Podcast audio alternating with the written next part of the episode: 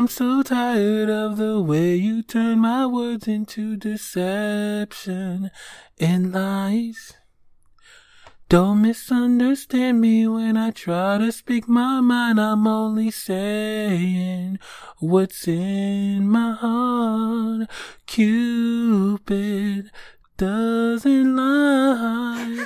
But you won't know unless you give it a try. Oh baby, true love won't lie. But we won't know unless we give it a try. True love. You know that song? Oh, are, are we done? I was gonna let you. Uh, yeah. Do you want to do the second chorus too? You you good? You Um, good? girl, when I ask you to trust me, that doesn't mean that Ooh. I'm gonna cheat And those notes, you. hitting that nose. You better get up there, girl. Uh, cause I'm never gonna do anything I think we got to it. hurt I think you we got or it. mislead We got it. you. Uh-huh. I love you. oh, girl.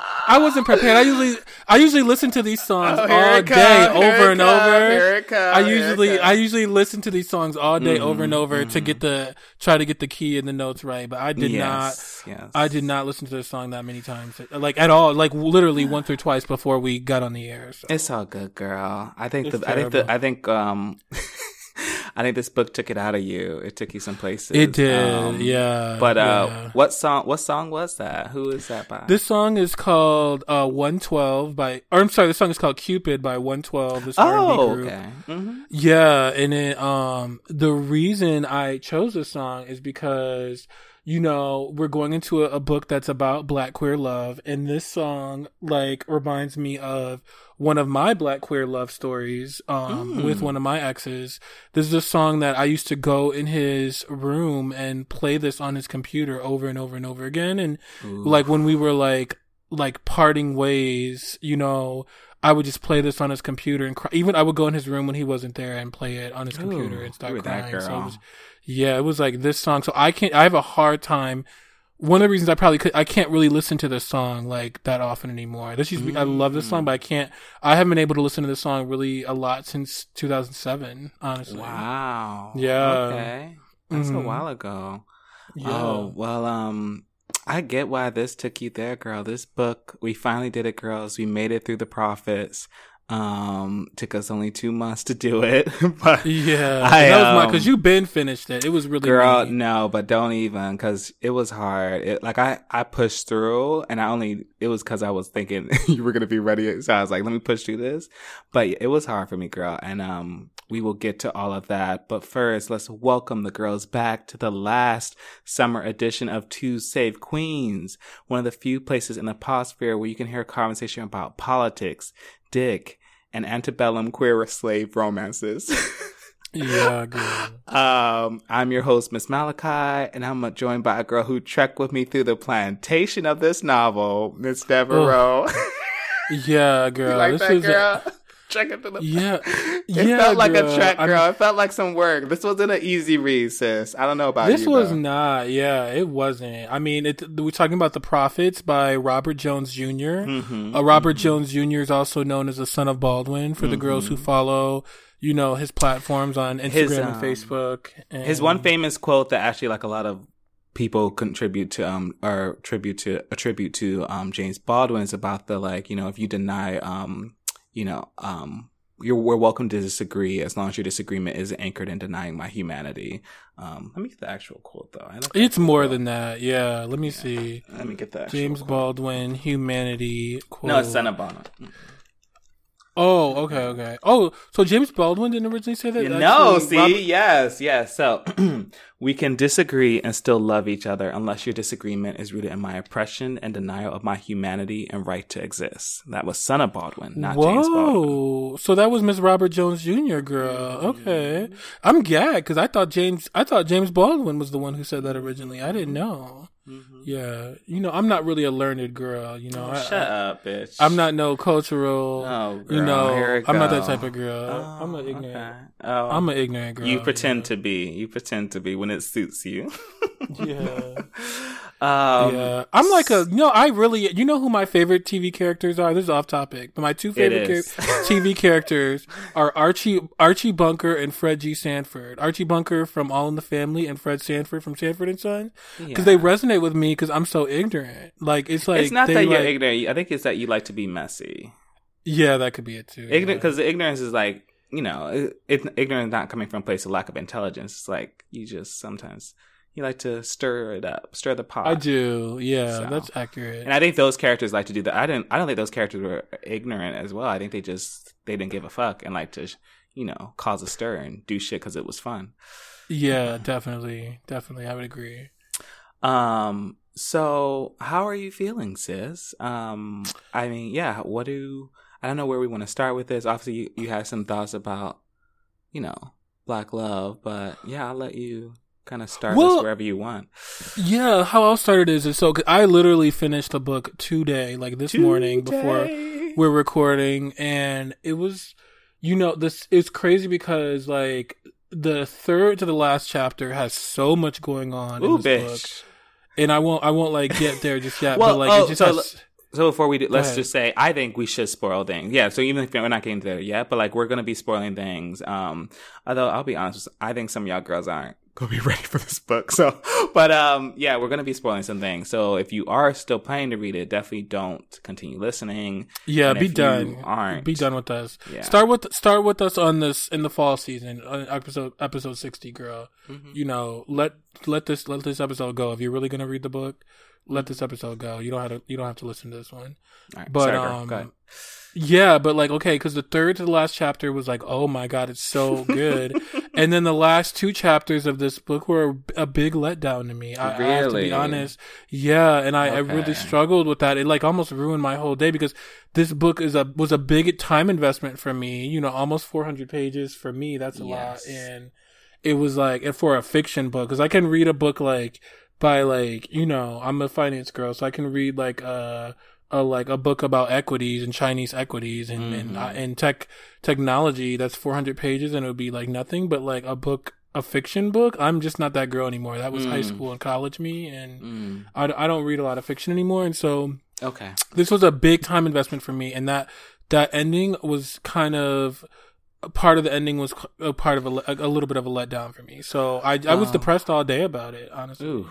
Well, I, I, I mean, do we want to start with just the ending, or we want to lead up to it a little bit? Let's start off the talking about this the story. The story is supposed to be a story about two enslaved young queer men, um, obviously queer black men, Isaiah and Samuel. um, Samuel, and they're on this plantation called Empty, which is in Mississippi, Mhm. and um, or they call it Empty. It's actually its Mm. real name is called Elizabeth. It's named after the mother of the of the slave of the plantation owner Mhm. and Mhm. who I guess died tragically or early. Maybe I don't. I couldn't tell whether she died in childbirth or it didn't exactly didn't make it clear. But the the owner's mother and actually.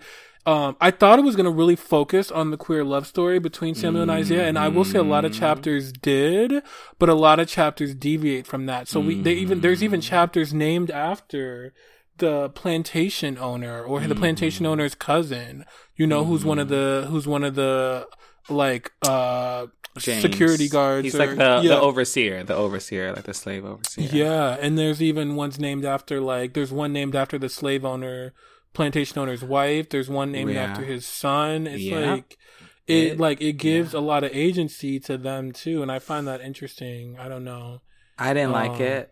I thought it was interesting, um, but like, but I, I, I made a list of the characters. Like, I listed all the characters. There are twelve characters, and actually, I skipped. I didn't put because there's also some moments where they kind of look at some.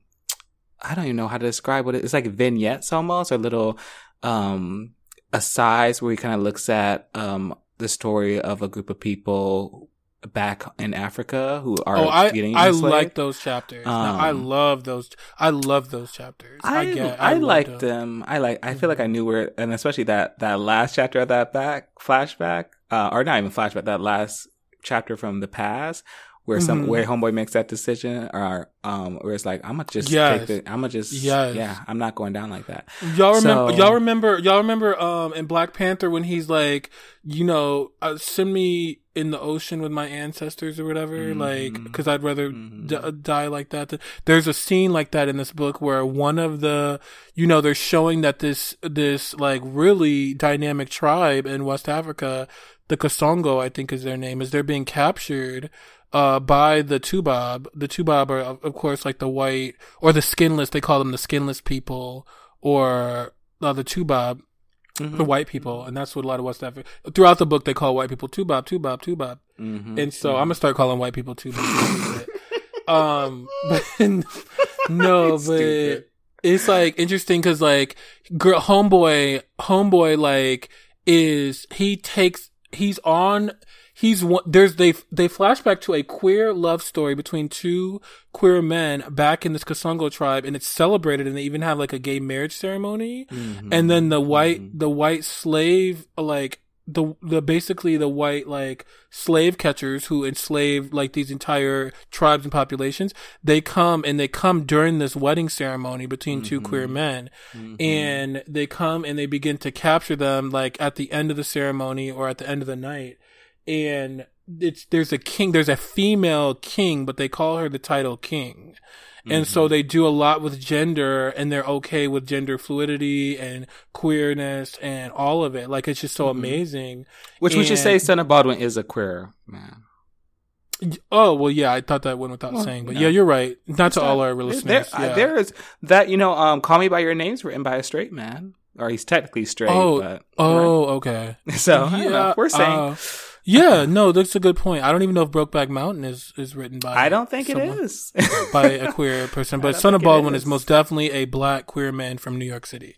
So, um, Robert Jones Jr. He's a black queer man from New York City. But anyway, he, um, but no, but it goes back to the Kasongo, and then they get captured. But the queen, the or the king, really, because a female king. I don't know why they use that uh, I, nomenclature. that but- was one of the things. Is like, and especially as you know, not to say I have any um authority over how, how they chose to write this, but part of me was like, there are non-gendered terms that they could have used. yes. So, but it felt like it was an active choice to use king, which I'm like, okay, but I'm still like, I just found it a little confusing, honestly. uh, Right. at first, I mean, I got it, but I was like, it was clearly was an active choice because there were non-gendered thing, like you know, you could there. I can't even think of one off the top of my head, but uh, regent, like regent, or there's there's, there's or there chief. chief. is not chief. is not gendered, right? Yeah.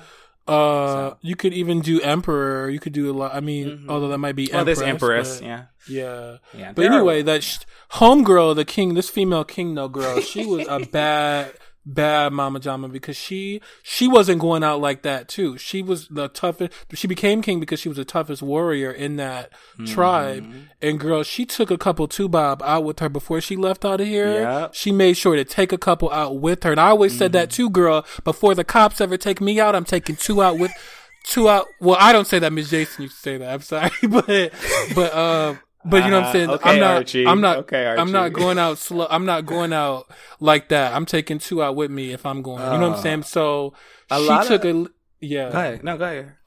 Yeah, no, I I thought that was beat, and then not only that, one of the queer one of the queer men who was getting married when he was like being he was on the slave ship, and girl, he took one of the I don't know why this little white little boy was on the slave ship, like a white preteen I mean, he might have boy. just been working it. You know, back then kids worked all types of jobs. or I think he was the no, actually, I think he was the son of one of the oh, catchers. Oh, okay. Though I think he was. They said that girl, he was in chains, and he said, "If I'm going, I'm not going out like this over to wherever we're going. So I'm gonna go overboard in my chains, attached to two other." Enslaved people, and I'm taking this little white boy without Yeah. with me, and he captured that little white boy and took him out into the sea, in, Mhm. and the two people next to him, and he was sorry about the two people next to him. Yeah. But he wasn't going out. He wasn't going out like that. He was going in the ocean before he was going to wherever this captured. You know, wherever they were being captured. Because mind you, they didn't even they didn't know where they were going. Because the and also by also by that point he'd already lost his lover. I'm pretty sure. So oh pretty sure. yeah, yeah, yeah, yeah. So he was that was he was that was so a bad queen nothing to too. lose. Um, yeah. but- and I'm glad he took that little white boy out with him. I'm glad he took him out. Yeah. Okay.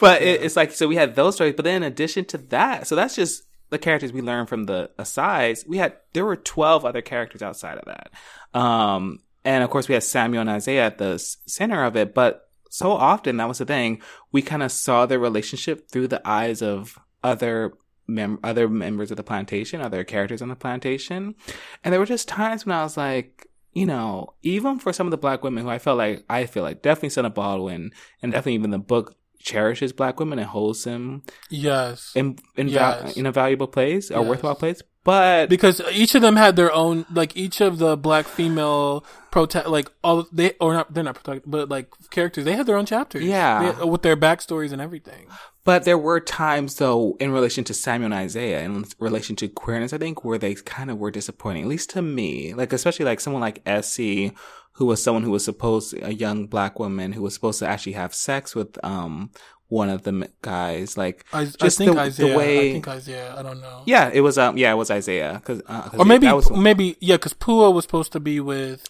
Samuel I Mhm, think and then mhm, and then mhm. Yeah because they were supposed Oh, to they were like Shit, I even they forgot like Puah. So there's 13. I didn't know. Oh yeah, Puah girl! down. Can't forget Puah because Um, Puah, yeah. Puah. It seems like she might make it at the She end. might, she too. made Might- it out. She made it out. Yeah, her. And, Um, yeah, yeah. She might. but it she just makes felt- it.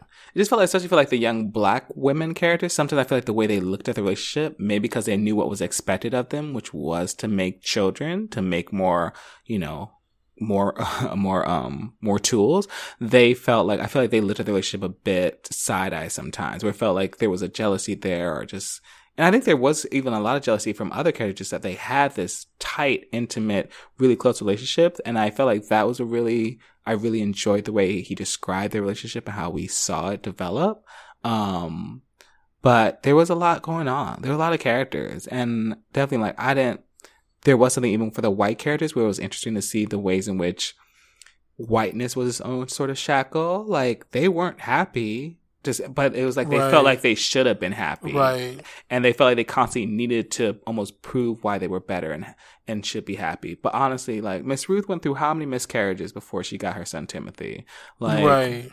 it's just they were not happy in their own way, and they were constantly feeling like they had an emptiness inside of them that they were trying to fill.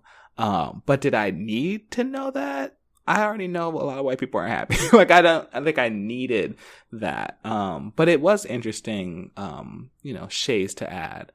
Um, I don't know. What did you think? Did you think you needed all the ca- extra characters? Y- You know, I I was like at first I started when they had like all the female characters all so close together, the chapters like each one next to next. I started skipping them at first, and I came back to them Mm-hmm. because I was just trying to go. Okay, what about Samuel and Isaiah? What about Samuel and Isaiah? And let's just talk about the trajectory of Samuel and Isaiah. Like they come to the okay. So one, we find out later that Samuel was actually born on the plantation and we Uh-huh. find out Isaiah actually was, you know, taken from his parents. His dad seemed to have been murdered, and his mom, he was taken from his mom as a baby and put on a carriage and sent to the plantation. So Isaiah wasn't born on the with plantation, but with Amos.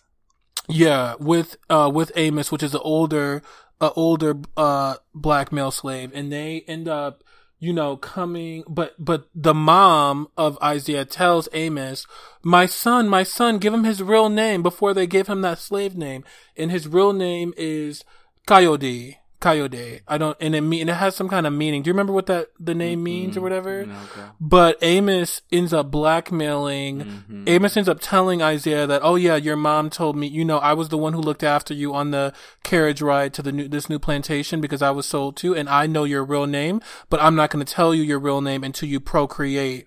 With fish, because that's your job here. Is this, you know, we, um, we need you to be a good Christian slave. So let's talk about the trajectory though of like Isaiah and Samuel. They it's almost like love at first sight. They meet, they encounter each other as young boys, and they and they both work in the barn as opposed to like the fields picking the cotton, and they develop a love story. And the, there are scenes of embracing and sex, and it's not very graphic scenes, but they they give us clues that you know they're having sex and they're kissing and all of that. And then the thing is, is that Amos, who's an older male slave, he is trying to uh, marry, which you know, slaves at that time, for the most part, were not allowed to get married. But he wants to marry one of the female characters named Essie.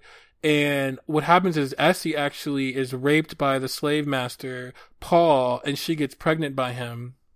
And, um, and so, but he wants, he's trying to save Essie from being constantly raped by Paul. And so he wants to marry her. So he, what he does, he goes to Paul, the slave master, and says, why don't you give us your, your Christian religion and I'll be the preacher and I'll start preaching to all the slaves and we can all, and that'll make all the slaves more docile. If we all start worshiping your white Jesus, that'll make all the slaves more docile and not be, you know, not rebel and not, you'll have less chance of rebellion and more docile and contented slaves if they know that this is their lot and, and they worship white Jesus.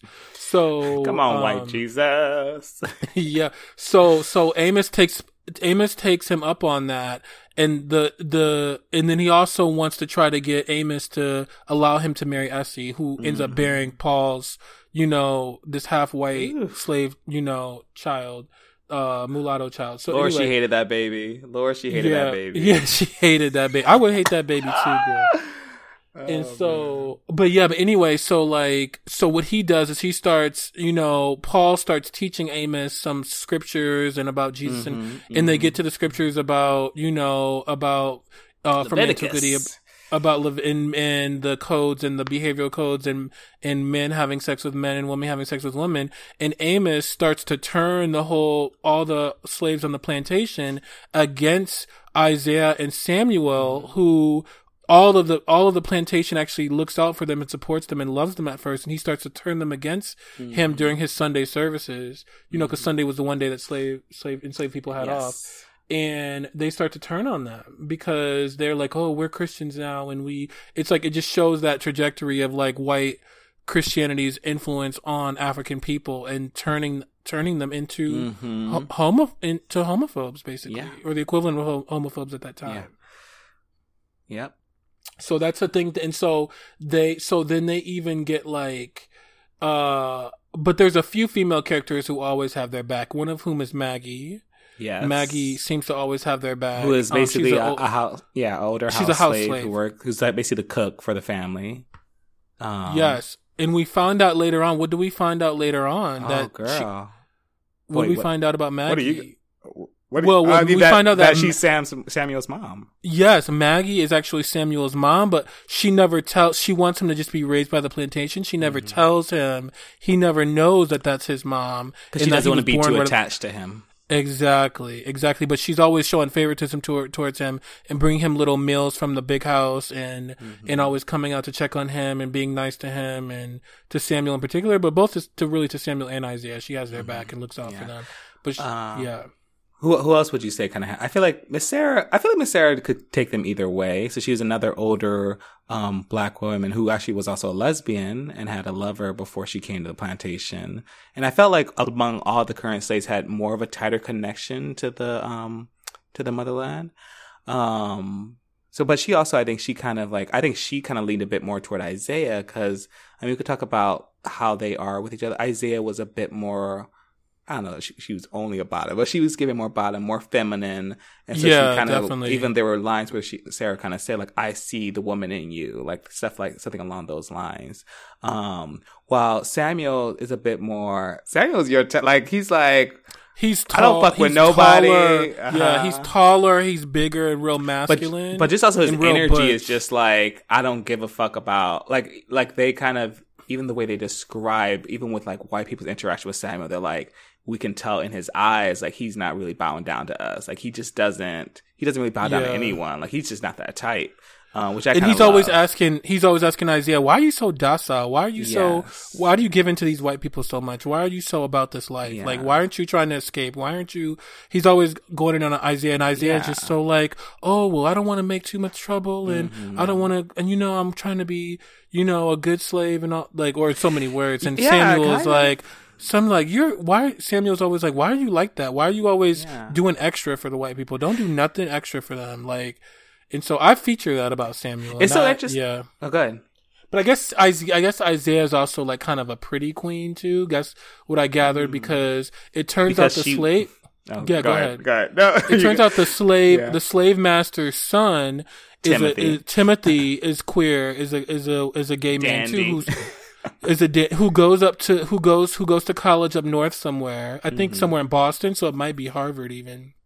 And um, because you, I know that the the Ivy of the subtle, the Southern Gentleman used to be Princeton. No, actually, it's ir- it was ironic because I thought it was going to be in. I thought he was going to go to Princeton, but I think he goes to Harvard because it's in Boston. And um, but he's like he messes around with other college male college students Yeah. up there, and then he comes back.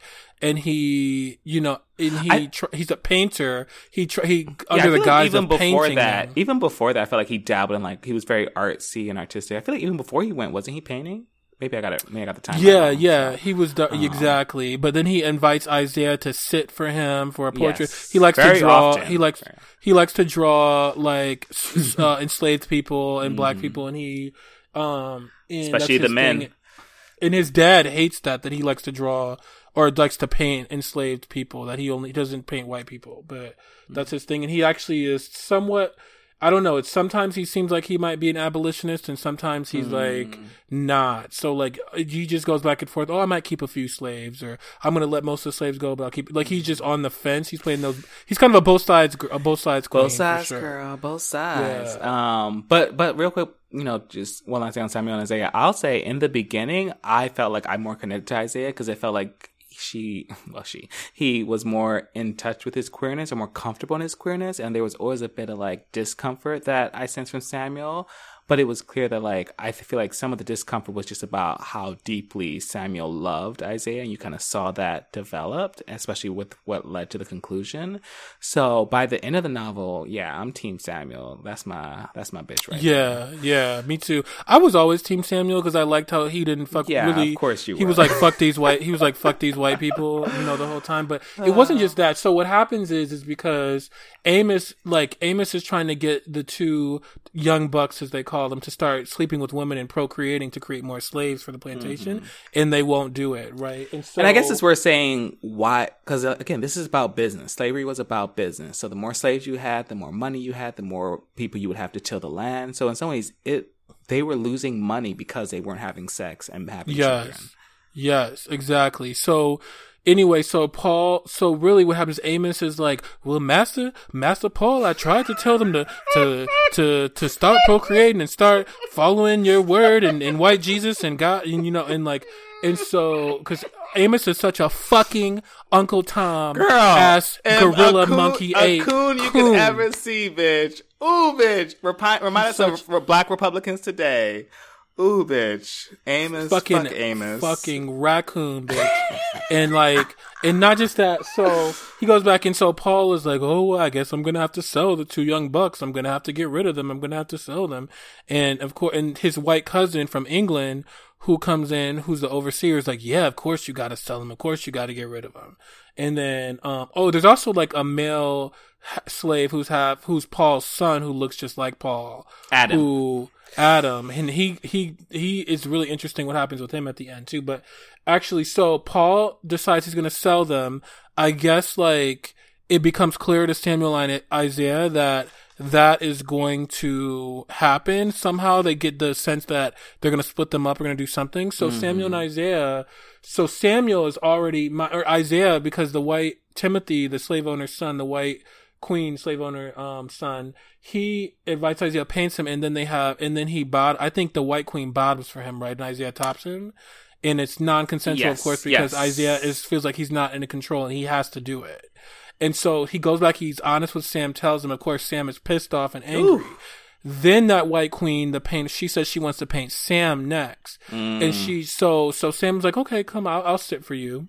So mind you, this is happening. So basically, like Timothy has moved back home, or I think I don't know if he's back for the summer, but he, He might, be back or he might be on like break. He might be on like a break or something. So right? while Timothy is kind of now starting to kind of creep into their relationship, because he basically being a queen, you see other queens, he basically was able to catch on to Isaiah and Samuel and kind of get what's going on there. So while that's he happening, see, so he actually sees them one time when he Mm-hmm. walks down there. He actually see, he likes Isaiah already, so he's picked them up. But then he goes and spies on them and sees them in the barn screwing. So basically, like they're both feeling that pressure from like you know Timothy kind of pursuing them at the same time. They're feeling the like you know dis you know what I don't even know what you would call it like the the um the frustration of like the slave owner and then um him wanting to sell them. So this is like literally happening at the same time. So this is like leading toward the climax. So go ahead, girl. Sorry. Yeah. So yeah. So what happens eventually is that Sam or that um. So uh. So then the that white Timothy queen invites Timothy Samuel. Invites Samuel. He has Maggie, who really we we find out ends up being Samuel's mom. Uh, come who's the house who's like the main house slave. She goes and and she's like, um, uh, Samuel, uh, Master Timothy is calling for you. And so he's like, he waits, he stalls a little bit, and then he decides to go. But what he tells Isaiah to do is like, okay, you know they're gonna split us up at some point, so you need to start. You need to swim across the river, and you need to start a fleeing now. While I go and handle this business with Timothy, the white slave owner son.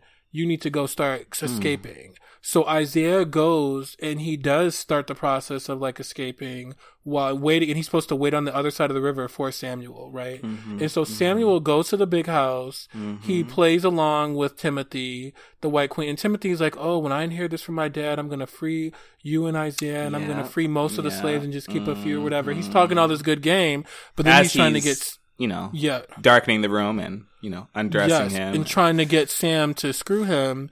And girl, Sam takes a, a axe and hacks that wait, motherfucker wait, girl. up. There's a reason he he loses control. Do you remember what the reason is? I don't quite remember. Okay, because I I recently went back over it, um, just because I was just. So the reason he loses control is basically Timothy makes a suggestion that how about you bring out Isaiah, you and me all do it together. That's why he loses. Oh, he control. suggested threesome. Yes, I didn't realize. that's why he loses control. See, I the- thought yes. I thought Samuel was gonna. I, okay, so I thought it was premeditated. I thought Samuel was gonna go. And I don't think no, no. It was because he suggested that yeah, let's just all have a threesome together. I didn't remember And that's that when he part. was yeah. hmm So You want to go? You want to go check So- right now? I Go find the page. Well, what happened was, yeah. So it was crazy because like Samuel's.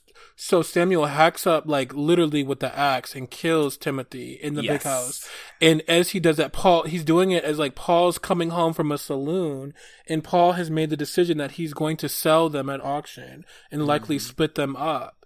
And he comes in and he comes and he's he's kind of like he comes and he goes straight to Timothy's room and he sees is Because he hacked just up because he just feels something's wrong in the house. He senses something's he off. yes he feels his hacked up son timothy and he sees samuel in there and he immediately takes samuel outside and he's loud and gathering everybody the the overseers and a lot of the slaves it's nighttime too and he and he puts up a noose and he begins to not only hang samuel but set samuel on fire Mm-hmm. Yes, as ma'am. he's hanging him Yes, ma'am. so mind you, we find out around this hmm. time that Maggie has actually been Samuel's mom the whole time, and she never told him because she wanted him to be by, raised by the whole plantation and not show favoritism and all these things. Whatever her rationale was, girl, she she has I think like a razor blade or something. She kills the slave owner, Paul. She kills him. yeah. And so that involve that starts a whole like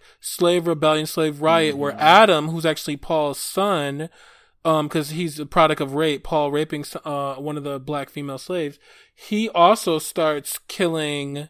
He also starts killing like this uh some of the the overseers and the white people, and then other slaves like come in, but other slaves start fleeing, and it's like this whole thing. Mhm. And then um, what's interesting is that um, too You that remember- Maggie then Maggie seems to you escape about to from say that? Okay. that melee, and she goes back and she lights the whole big house on fire with the white The the problem Yes. the that crazy white bitch wife who tried who he she lights who like tried to who oh she who basically she's too, who basically she's known since she was young, like since she was like they basically I think around the same age, like they've known each other so long. And Um, but Ruth had played a lot of games. Like Ruth pretended like uh like Maggie had stolen one of her dresses, got Maggie beaten, and then after like, oh, she after she gave her a dress, she basically yes yeah. yes. And Ruth had played a game with Samuel and Isaiah, saying they looked at her funny, even though she tried to hit on them and sleep with them, Mhm. and then they ended up getting beaten for that. So Ruth is uh, that white bitch ain't shit. Oh, she Miss lights the house on fire. She lights the house on fire. Maggie does with Ruth inside the house. She lights that shit on fire. She's like, "Fuck this whole thing." And somehow she got away. For after she stabbed Paul, I thought she'd be the first one Oh, that they yeah. go for and shoot. But no, she gets back to the house. So it's some tea. Miss Maggie it's was that real tea. tight, but also did you catch how? Because Miss Maggie had a limp, right? Did you did you know why? You remember why she got the limp? I don't remember why she got the limp. So so so so let's say so the slave owner his name is Paul. So he has a plantation. He's his wife is Ruth, and then he has a cousin who's an overseer. His name is James. So that's basically who's you know leading all the white people to monitor the slaves, all that. So one time, James, the overseer, the cousin of the plantation owner, caught Maggie by the river by herself, and he raped her. And while he was raping her, he basically hurt, crushed her um, somewhere around oh, her pelvis. So he caused that was her. Maggie that he raped. That was yes, Maggie. yes. I don't remember if that was. Ma- but then he Yes. like ever since he raped. But ever since then, hmm He's he felt like she like- cursed him. Like literally, like he literally threw up at. Like literally, there was something he saw in her eye. Because a lot of this book is can be very metaphorical and very. Li- Supernatural. lyrical, It has- supernatural. It has a supernatural element, like a lot of Toni Morrison yeah. novels did, like in Beloved and everything. It has a supernatural element. So basically, Um, after he raped Mag, like he literally threw up, and he's. I think ever since he's never been able to like face her. Like he never likes to be near her. Like it's a he's always afraid Yeah, of her. or like he's actually even like other black female slaves in particular. He's like wary about in general because, and there is a lot of supernatural. And this, you obviously, um. So anyway, yeah. So Son of Baldwin obviously is. It's it's. He says it took him 14 years to write this novel, and I can kind of tell that like, um, I can kind of tell that was it took him a long time. well, but real he- quick, let's just anchor just to, just put a tab on the supernatural bit, like to say like it's not a supernatural novel because, but I think sometimes there are. I mean, I guess I mean maybe I'm wrong. What do you think? Because I feel like there's times when things seem magical, and it's like, oh, the ancestors are peeking the to the ground, like yeah, you know, Isaiah and Samuel, I off the back of Miss Ruth lying about them looking at her wrong, basically had to plow or to carry a plow or something around the plantation. They literally almost died doing it.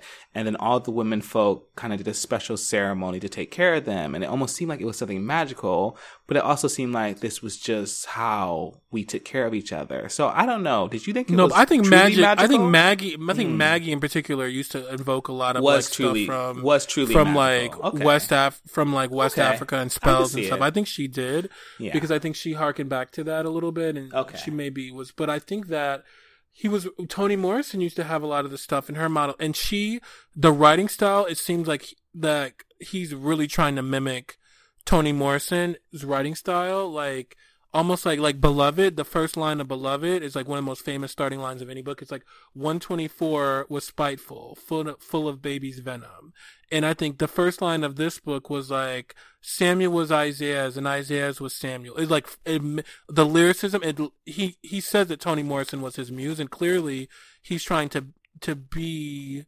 I wouldn't say he's trying to be Toni Morrison, but I, I would say he, you know, Toni Morrison, author of The Beloved, The Bluest Eye, um, Sula. Those are some of her most famous works. Like, I, those are the three that I've read.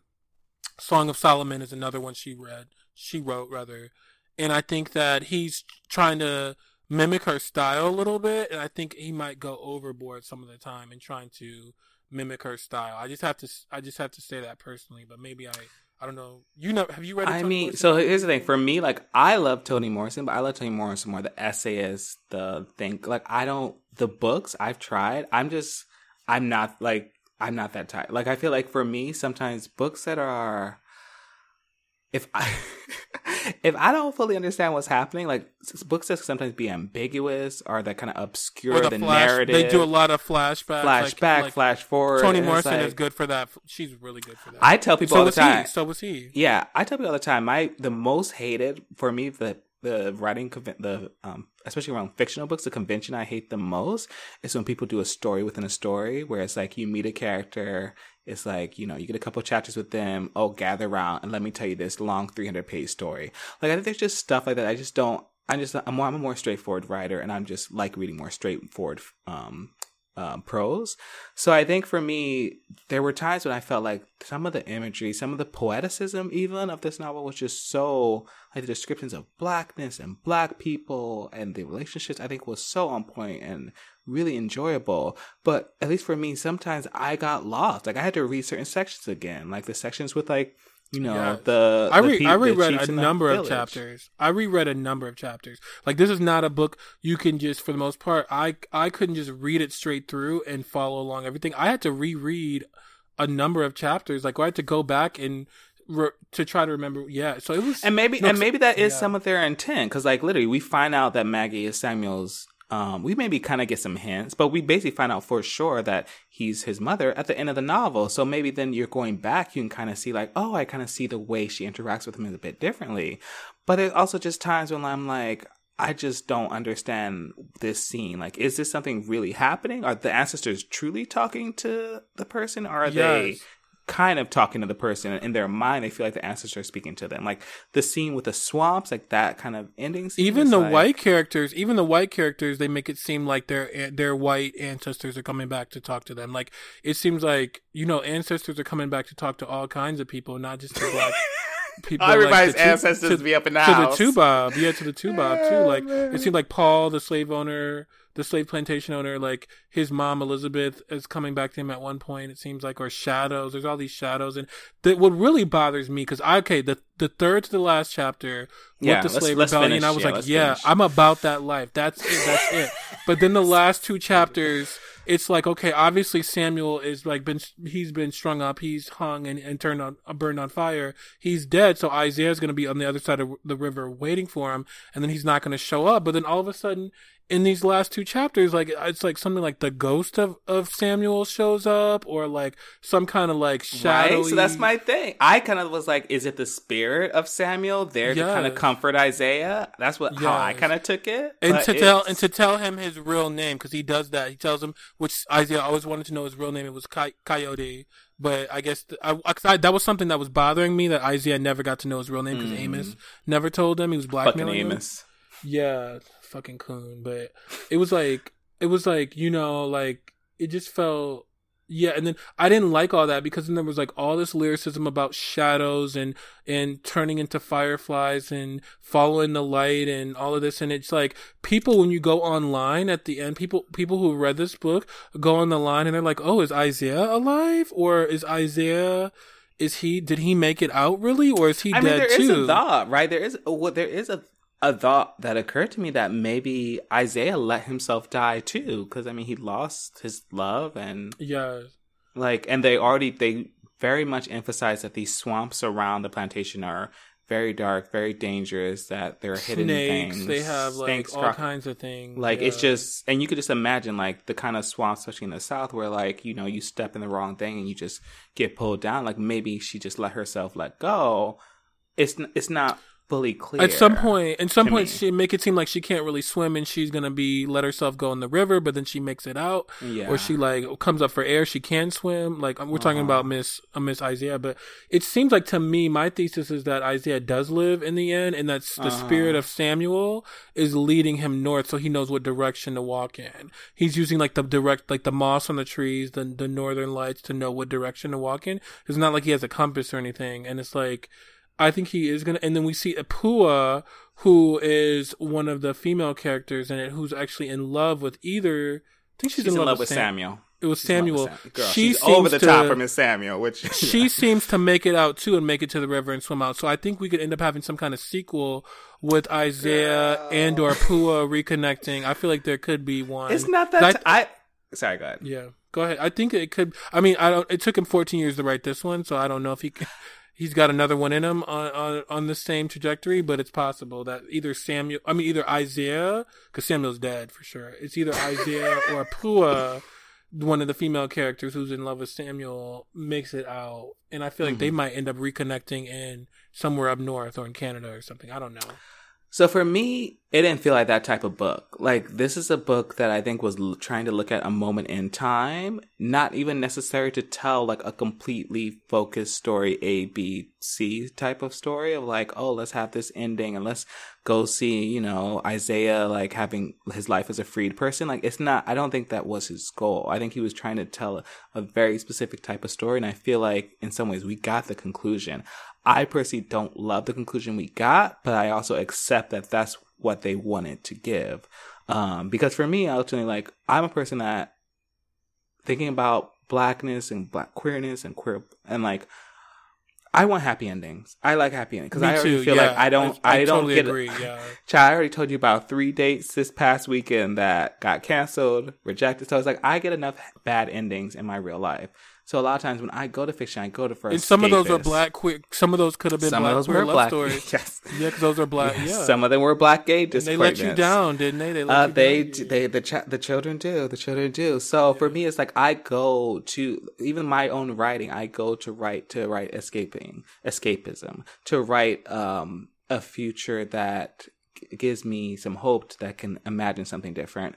And so it's really difficult for me to deal with bad endings, even whether it's TV shows or film. I don't like watching a lot of. history. I don't like bad. I'm so- I just don't like bad I'm endings. Totally. Uh, me too. So- I'm I'm the exact same. It's really we are on the same page there. That's why I told Um, you I read because I finished the book literally today, and that those last two chapters with the ghost of and not it just it was left me totally it actually literally ruined my whole day like Oof. the slave the the slave rebellion made my day but then the because yeah, i'm really about that type of life but then because the last two chapters it ruined my day i i I hated that because. I of the fact that they didn't end up together because of the fact that you're not you think Isaiah might be dead or you're not sure what what was the thing It's that just all ruined the it? ambiguity, all of it the, the ambiguity about All of like it. I want to see. Can you okay? If you can't have them end up together, if you have Samuel dead, can you at least have Isaiah make it somewhere north where he sees like he's in Michigan or in Canada or in? Can you have him make it all the way north, or could you give us something like with the happy?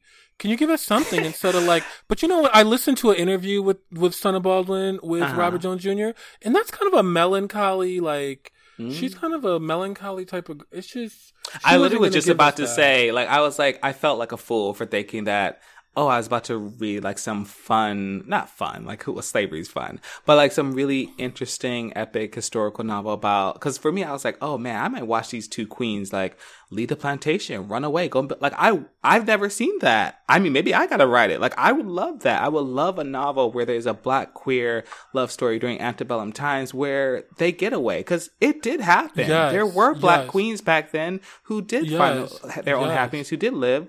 We sometimes we don't even know that those girls even existed at all. But of course, there were black queer relationships back then. So there was a part of me that thought that that would be that because I know him as an essayist, and I was like, oh, he's writing a prose novel, and uh, it's such an interesting perspective to be like, oh, let me write this because that's what he led with. I'm writing a black queer, a black gay love story set at a plantation or set in the southern time, set in um, you know, slavery slave times. But I also should. I think it's about, the. I think it's like the 1830s when I read about it. So it's Uh. it's not quite like the. It's like getting toward the end of slavery, but it's not Okay, quite yeah. yet at the civil. It's, antebellum. n- yeah, it's- because I think yeah, it's antebellum usually more refers to like closer to the Civil War, so I shouldn't probably use antebellum. So no, sorry, the top, no. for the ante- top of the show. Antebellum is all of that. okay, I thought so. I because I googled antebellum before I put it in the script. I was like, I think that's right. I think it is. I think all antebellum, but it's like it's probably about twenty year, like fifteen to twenty years before hmm. the Civil War. Actually, no, it's not even. If it's eighteen thirty something, it's 18, yeah, it's probably about 20, 20 some years before the end of the beginning of the Civil War. Hmm. So just FYI, the time period, and then also, um, yeah, but I think you know, just like you said, like what does Toni Morrison, the muse of this author, always say? She says, "Write the write the novel that you or write the book that you want to see." You know, so maybe you need to write that Yeah. more positive, Or you know, just even story of, of of two, historical. you know, I- ins- queer enslaved people. Like maybe I would love to write see it. more black and brown queer stories from a historical cos- historical perspective because we've always been there, we've always existed. But a lot of time, I think the stories we see are often present day or more recently, or they're in some fantasy or future. But we've Well, always existed. maybe you could write it. Maybe you can write it for about the Harlem Renaissance period. uh, That wouldn't the be a bad idea. The, Lang- the Langston Hughes Yeah. Mm-hmm. period because that was a queen, and then who? Um, she's a little bit before James Baldwin, I think. Langston Hughes, or they might be a little bit of contemporaries. But who was the other queen who was in Harlem during the Harlem Renaissance? Langston Hughes. There was another big one. Oh, Um, I just always think about Zora Neale Hurston, but that's lesbian too. Yeah, yeah, was, yeah, she's a queer. But yeah, there was another. Yeah, I don't know, but you could write it during the Harlem Hmm. We'll- we'll work- we'll workshop There's- it. We'll there's other workshop it. Yeah. Um, but ultimately, I appreciated that he wrote the novel that he felt like was missing, and I'm happy Mm-hmm. for it. It took 14 years to do it, yeah. And so it, show, it shows in the writing quality because it's a beautifully written. It's just you have to go back and reread things. Some if you're not an English, gr- I'm not an English girl. I mean, but even you, you I are am- English. I am an you English girl, You are an but- English major girl, and you had to go back and. But I but either way, it's beautifully written. So like every all of like when you see the reviews of it, it's like a beautifully written Toni Morrison esque. Honestly, even some of the lyricism is even maybe I don't Beloved is not one of my favorite books, but I love The Bluest Eye. I love The Bluest Eye by Toni Morrison. And I think this writing in this book might be on par with, or if not slightly more beautiful, like uh, beautiful lyricism than some of Toni Morrison's books. Because Sula, Sula didn't have, wasn't really one of my favorites either. I really just like The Bluest Eye of the ones I read, and like, I think this book, I liked this book better than I like two of the three Toni Morrison books that I Hmm. read. That's Mhm. strong. That's strong. I like The Bluest Eye better, and then I like this, and then Beloved and Sula would be under this. So So, follow up questions. One, Mhm. would you read this book again ever? Yeah, you know, I will probably pick this book up Okay. again at some point Okay. because, especially if like a sequel ever does come out, then You're not getting I a will- sequel. We could bet on it, but Yeah, I bet you you're not getting a we're sequel. probably not, but I probably will because it is very beautifully written. Even though Yes. I know the end disappoints me a little bit, I it's just very beautifully written. It is. It I is. will not read it again, but um, I appreciated that I read it read it this time. Um, um, do you can you recommend this book to others, like to our audience or to other people? Do you think you would recommend it? Maybe with caveats, I, I- guess. Yeah, I would recommend it with caveats because hmm. if the girl's like really about like, oh, I need a light read, I need a happy ending. Need, this is not that book. No. this isn't that. This isn't that book for No, you. If you're looking ma'am. For light reading, this is a serious read. This is like something that girls should read, like like how I read Beloved and The Bluest Eye and all that in high school. This should College be like a book. book that, it's your college Yeah, book list is- book. yeah, like or high or or, high high, school. school, Mm. or high school. Like, I think this is a book that this should be like almost like required reading for like high school or college. But it's not as an adult if you want some light reading because you have a you know you have a hard job or something. I don't know that this is that book for you. But it's and beautifully then, written. It is. and then, what do you think the name means? Uh, the prophets. Oh, because a lot of the chapters are named after like books in Mm. the Bible or prophets from the Bible, and a lot of it's like alluding back to the Christianity element of like probably how Okay. like Chris how white Jesus, white Christianity actually input all of this pain into black queer life and black queer queer Mm. relationships. It's actually like uh, the, the source of that is like is white Christianity, you know and white Okay. and really i don't I, I don't even want to say white jesus because jesus never says anything about homosexuality or Also, queerness. Jesus wasn't white. but go ahead. yeah and that too so like but but white je- if you want to say that metaphorical white jesus is the reason for a lot of our pain is black people is white jesus well, did you have any closing thoughts, girl? no like that, covered i i i'm done i'm done Yeah. You're like, I need to go watch something fun and I need to move on. Yeah, I'm glad we, I'm glad we did this. I'm glad we got through this, even just getting through this show. But yeah, I'm ready to put this to rest, close this chapter, for sure to move on. Um, so I think we can end our show. Follow us on social media at Two Save Queens, IG, Twitter, Facebook, TikTok. Make sure to hit the little notification bell next to our profile, especially on Instagram, to see Miss Devereaux's thirst traps and for info about season two. Um, coming up our fall season coming. is just a few weeks Yeah. away yes girl We've been, I've been really, you'll hear what we've been really, I know we had our check ins, but you'll really hear what we've been up to this summer on the first show back. But now I kind of have one of the big things I was doing this summer is kind of come, wrapping up. So I'll have more time to get ready for the show. And we've already rethinking some things and some structure. Um, and yeah, of course, it's not going to be too different from what you girls can expect a fun, messy time. So we'll see you here before you know it. I'll see you back here. Um, I hope y'all stay safe, healthy, and safe out there. Devereaux, is there anything you want to leave the girls with for the end of the summer?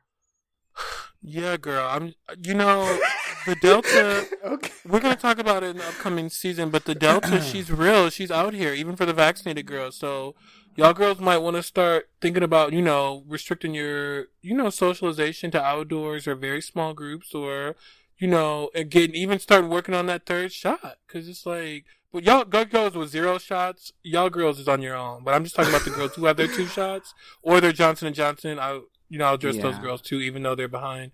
Um, or they I don't have it, you know, going on. But I, but I think that you know, even the girls with the two shots, you, you got we got to start being more careful because there's been a lot of breakthroughs. Yeah, girls, watch out for Miss Delta. Um, but until then, I think that's our show. Bye. Bye.